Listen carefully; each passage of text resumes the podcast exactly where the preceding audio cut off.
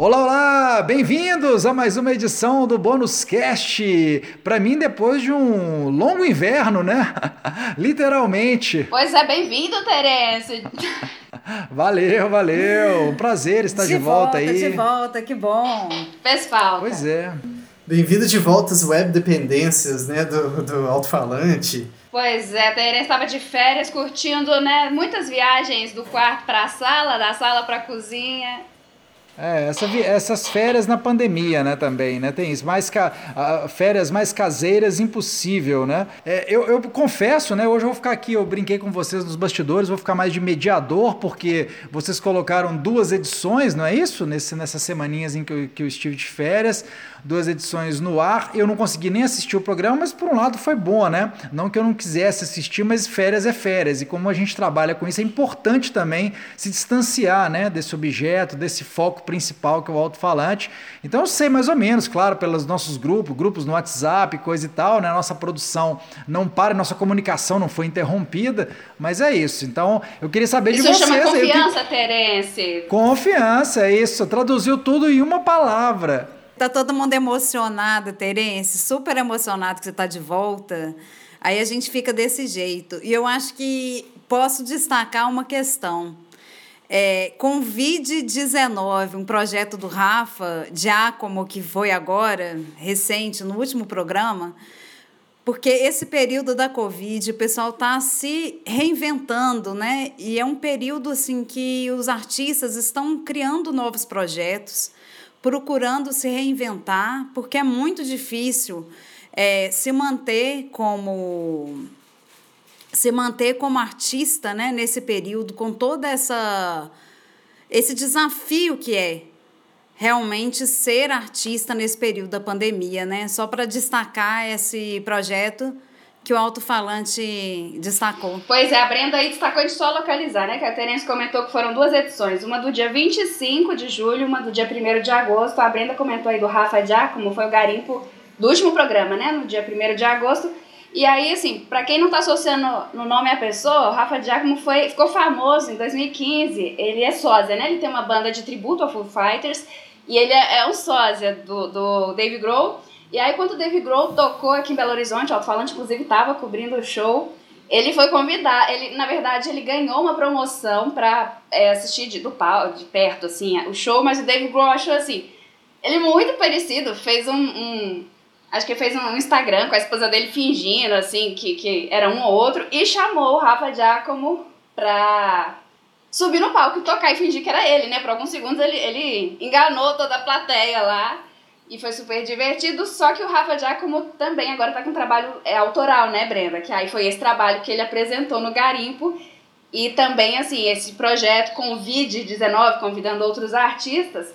Isso me lembrou, inclusive, aí voltando pro programa do dia 25, que eu até comentei, assim, na cabeça, que a, a, o Gabriel e eu conversando, assim, a quarentena parece estar tá muito propiciando muitos, muitos artistas a voltarem a produzir, né? Acho que nesse momento de reclusão, ou, ou acaba sobrando mais tempo porque não dá para fazer turnê, que os Rolling Stones estão né, lançando várias coisas. Abriram o alto-falante temporada quarentena, é, com música inédita, e aí eles apareceram encerrando, encerrando a edição do dia 25 com um clipe que eles lançaram para Chris Cross.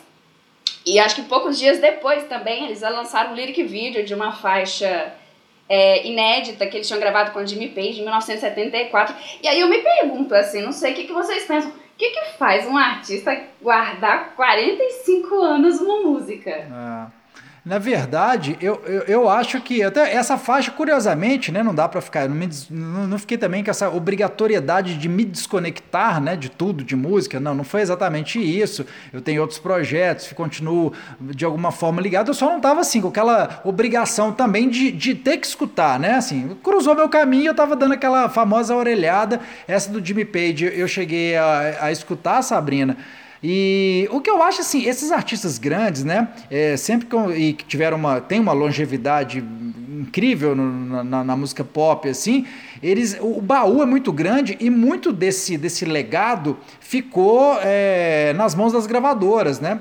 Então eles perderam. Eu acho que a grande verdade é que eles perderam o controle disso, né? Do que, que realmente eles gravaram. Eles têm ali o grosso né, da obra, vamos botar aí 80%, 90%, mas sempre tem aquela gravação que por algum motivo eles resolveram não lançar, ou enfim, eles, eles mesmos, mesmos é, deram, deram bomba, ou a gravadora resolveu não lançar aquilo naquele momento e passar um outro projeto na, na frente. Sempre tem essas histórias. Eu acho que esse, esses discos e essa, esses discos perdidos, né? Ou músicas escondidas, a gente até falou do Neil Young, antes de eu sair de férias, aquele disco dele, né? De, de, de tempos atrás, né?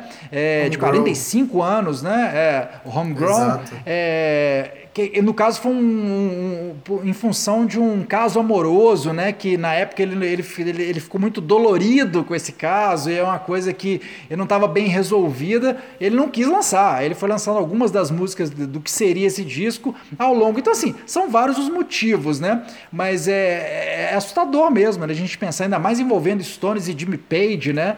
É, é maluco a gente pensar uma música ficar escondida durante tanto tempo, né? Músicas perdidas, mas que bom que, que que, que, que vira e mexe Antes algumas dessas músicas nunca, e, né? é, e discos estão vindo certeza. à tona, né? E, a, e, e, nesses papos de gravadora, do, principalmente no caso dos Rolling Stones, tem um, um, outro caso, né, que você falou que realmente a relação com as gravadoras é muito difícil, e às vezes você até perde o controle.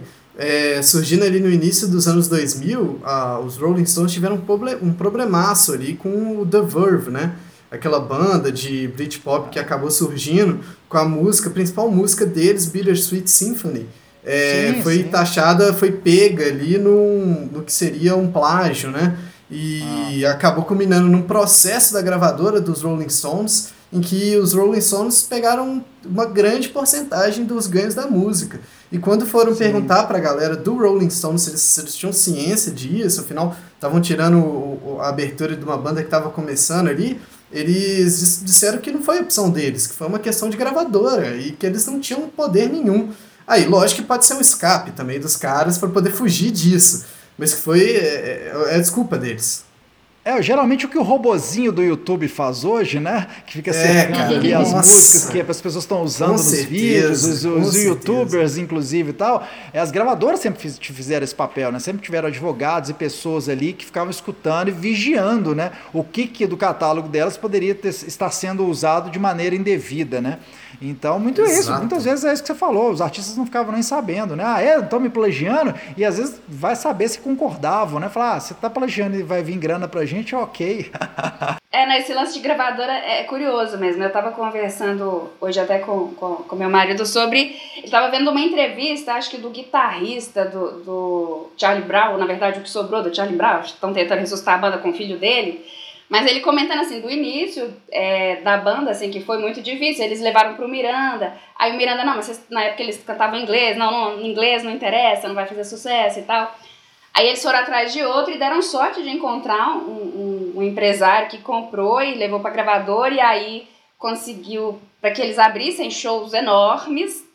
E aí que a banda estourou, assim. Então antes você ficava muito dependente disso, né? Da figura do empresário, da figura é, da gravadora. Em compensação, hoje, por exemplo, na edição do dia 25 de, de julho, a gente colocou a Kate Day, que é uma australiana. A gente até falou, não, faz um bedroom pop. Eu nem sabia que, que, que existia um nome para isso, né? Que é o estilo feito na cama, em casa, no quarto. É, e ela alcança o mundo sem essa figura da, da gravadora, né? Então, assim, a gente vê como que de fato é, foi uma mudança avassaladora, né? Claro que a gente sabe também que, que ainda são importantes, né? faz muita diferença você ter um profissionalismo por trás, mas não só, né? Eu acho que de fato a internet deixou a coisa muito mais acessível, embora talvez também muito mais competitiva, né?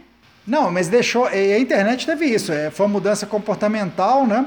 E, e que mexeu para o bem e para o mal. É, como você estava dizendo, Sabrina, também, é, eu acho que tem essas coisas que deixou a música ainda mais descartável, né? A música pop tem essa coisa dela ser efêmera e tal, e, e eu acho que aí a, essa coisa dos singles e de muita gente não ter mais aquele apego, já falamos disso em edições passadas, né, várias vezes, a respeito do vinil, né, essa relação que tinha, na verdade, no passado com, aquele, com um produto físico, né, com uma coisa que você pudesse apalpar, né, então as letras, um belo encarte, uma capa que a primeira era grande, depois diminuíram de tamanho, tiveram que adaptar, né, os artistas gráficos passarem a, a desenhar pensando naquele formatinho do CD, não mais naquela capa grandona que abria e coisa e tal.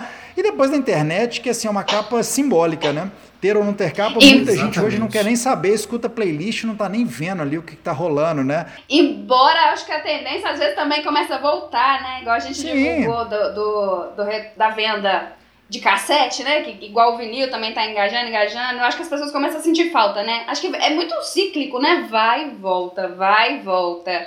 É, mas eu acho interessante, porque hoje os, hoje os lançamentos, eles retornam. Você pode ver que todo lançamento grande vem sim com, com a opção de venda da, da, da, compra do vinil, vem com opção em CD e todos os relançamentos também vem com opção de vinil super deluxe, 180 gramas e gatefold. Então a gente tem opção, né? Quem quer escutar de, de playlist, escute, né? Eu acho que a música traz essa, essa facilidade traz também é, a conexão da música para muita gente, né, que não tinha conexão antes. E para quem quiser tem vinil também. Então, pô, tomara que continue desse jeito, né, dos dois lados.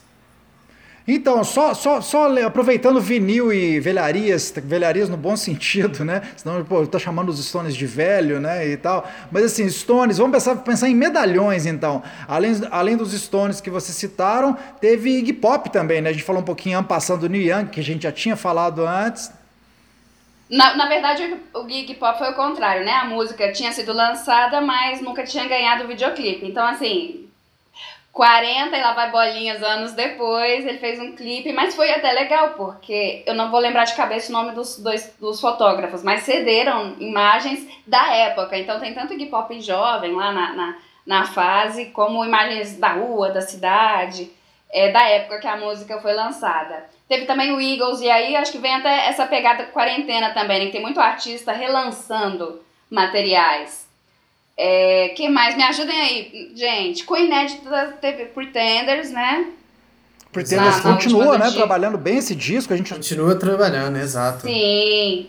Eu adoro Pretenders, adoro a Chrissy Hind, acho uma figuraça, acho uma mulher assim das mais importantes mesmo da música pop, né? É, desde que surgiu ali capitaneando os, os Pretenders. Eu, eu não, não escutei o disco inteiro na sequência, mas eu ouvi todos os singles lançados, né? É, e achei bons clipes, bons singles. É, e isso, uma banda que já mudou muito formação, obviamente. Agora ela tem a parceria. Eu assisti Pretenders no Hollywood Rock aqui no Brasil é, com, com participação do Johnny Marr, dos Smiths, né? Que eles são, eles são, eles são muito amigos, participação de luxo. O Johnny Marr chegou a excursionar com Pretenders um tempo. E bacanaço, eu gosto bastante do Pretenders e acho que você também, né, Brenda? É uma, uma mulher e tanto, né, Chrissy Hind? Adoro, é demais. E tem muita música aí que eu falo que dava para uma trilha de filme, viu? A gente até estava falando isso no programa, porque realmente é, é, bem tocante, né? São canções maravilhosas. Eu achei que teve muito esse lado de canção também, né? essa emoção do momento aí do Pretenders fazer um disco novo, ainda mais nesse momento, e é um trabalho muito bom e diversificado. Né? Tem mais baladas e às vezes tem umas que já tem umas pegadas até um pouco mais indo pro punk, é interessante. Falando em trilhas e, e cinema, é, a gente, como a gente comentou, teve o Eagles também, né? Que, que tá refazendo um trabalho que foi anteriormente relacionado a, a, a shows e eu lembrei, cara, de uma passagem do Grande Lebowski, não sei se alguém aqui, imagino que já tenha visto esse filme, mas que é uma, é uma parte engraçadíssima, que ele tá ali voltando de táxi, uma série de problemas acontece, e tá tocando Eagles no táxi do cara, e ele pede pra, por favor, desligar esse negócio, que ele odeia os Eagles. Eu fiquei com muita vontade de colocar isso na nota, mas acabei deixando pro podcast mesmo. De bônus cast, né? É, de bônus, exatamente. Mas eles estão lançando trabalho de novo. E, e, e, só aproveitando, assim, é, talvez até para fechar essa área do, essa, dos figurões das antigas, mas é uma notícia também que a gente deu de uma pesquisa de vendas de discos de rock que o campeão de vendas em 2020 foram os Beatles, né? Embora tenha aí 50 anos que eles lançaram o último disco de inéditas, então 50 anos depois, sem lançar, eles ainda são campeões de venda na, na área rock, seguidos do Queen, Garimpo, garimpo. O que, que vocês falaram do Rafa Giacomo, que de alguma forma é garimpo, porque ele está fazendo o trabalho dele autoral. Foi a primeira vez que ele apareceu no alto-falante com o trabalho autoral. O que mais que vocês destacam dessas duas Marimbando, edições aí? né? Isso, Marimbando, gente, é um, um, grupo que faz uma miscelânea de som. É, são de Minas Gerais, né? E são muito percussivos, inclusive, né? Eu que adoro aí um tambor, um, uma batida enfim, fazer uma coisa meio afrobeat e tudo. E eles fazem um material que tem muita pegada mesmo com essa mistura entre tambores de Minas. Quem não conferiu, vai lá no YouTube, na nossa playlist, para conferir, porque é um grupo muito interessante, tá aí nas redes sociais também. Bom, acho que foi isso então, né? Uma passagem rápida pelas duas últimas edições, recebendo referência mais uma ah, é. pode falar. Eu lembrei aqui, Sabrina, que na verdade já estava meio que pautado antes do sair de férias e vocês colocaram, que é o Flaming Lips, né? Que eu adoro, o rock psicodélico, o Flaming Lips que Sim. produz a todo momento também, né? Inclusive, você já foi a algum show deles, Terence? Porque assim, dizem que assim, é super é, elaborado, já. tem muito jogo de luz, boneco, assim, o, o, show mais é, pirotécnico assim, que eu vi foi do Kiss. Eu achei assim, muito legal eu fico. É, é até difícil, assim, você não sabe se presta atenção na música ou em toda aquela produção, né? É, é, é muito legal um show bem produzido. Eu acho que isso também tá fazendo falta, né? Que... O do Flaming Lips eu vi, claro que é rock lá em São Paulo, na Chácara do Jockey, que é um lugar afastado, longe, foi, enfim é, onde teve inclusive o show do Radiohead também, foi no mesmo festival. O Flame Lips, eles tinham, ele tinha um negócio durante uma turnê que foi muito falado e, né, foi o, tipo assim, o must daquela temporada, que era a bola, né? Ele entrava numa bola inflável de acrílico que ficava rodando ali, girando em cima da galera, caminhando, né? A galera ia conduzindo ele naquela bola e Inclusive, tal. acho que eles Aquilo... ressuscitaram essa ideia agora no Covid, viu? É, é e agora tá isolado, é. E menção honrosa já já deve estar tá pintando o clipe aí pra gente colocar no programa, que eu não ouvi o disco, estou ultra mega curioso com o disco novo Folklore da Taylor Swift. O disco da Taylor Swift acústico, ela, ela tá muito bem acompanhada pelo Boniver, até achar a capa do disco dela parecidíssima com o disco dele, que é o mais curto, que é o Forever Forever Ago, um clássico do indie, né? Do indie folk. É, ela tá, é, tem parceria dela ali com, com, com o Boniver, com Justin Vernon, né, na verdade, que é a figura por trás do Boniver, e também do Aaron Dessner, do The National, que anda produzindo gente abessa. A gente já citou ele, parcerias Sim, e produções dele, né, dele com outras pessoas. Recomendo e a gente pode comentar no próximo Bonus Cast. Todo mundo aí faz o dever de casa para escutar e a gente Beleza. comenta as impressões de cada um. Eu gostei, já posso só adiantar isso. Ah, que massa. Então é isso, turma. É, é isso, bem-vindo aí mais uma vez, Terence. Valeu, e é valeu. bem-vindo segundo semestre, que seja muito melhor que o primeiro, né? Que a gente caminhe melhor e com mais. É, que enxergue essa tal dessa luz do fim do túnel, né? Que ela apareça ali, nem que seja um pontinho. Bacana. É isso.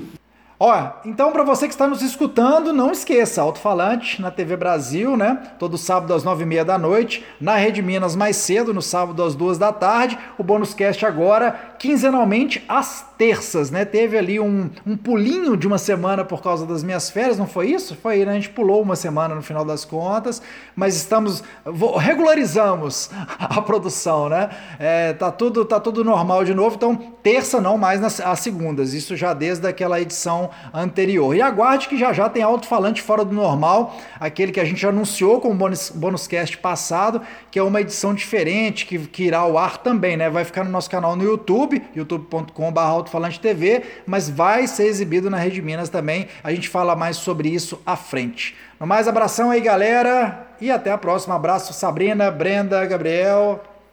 Um beijo para todo mundo. Valeu. Forte abraço.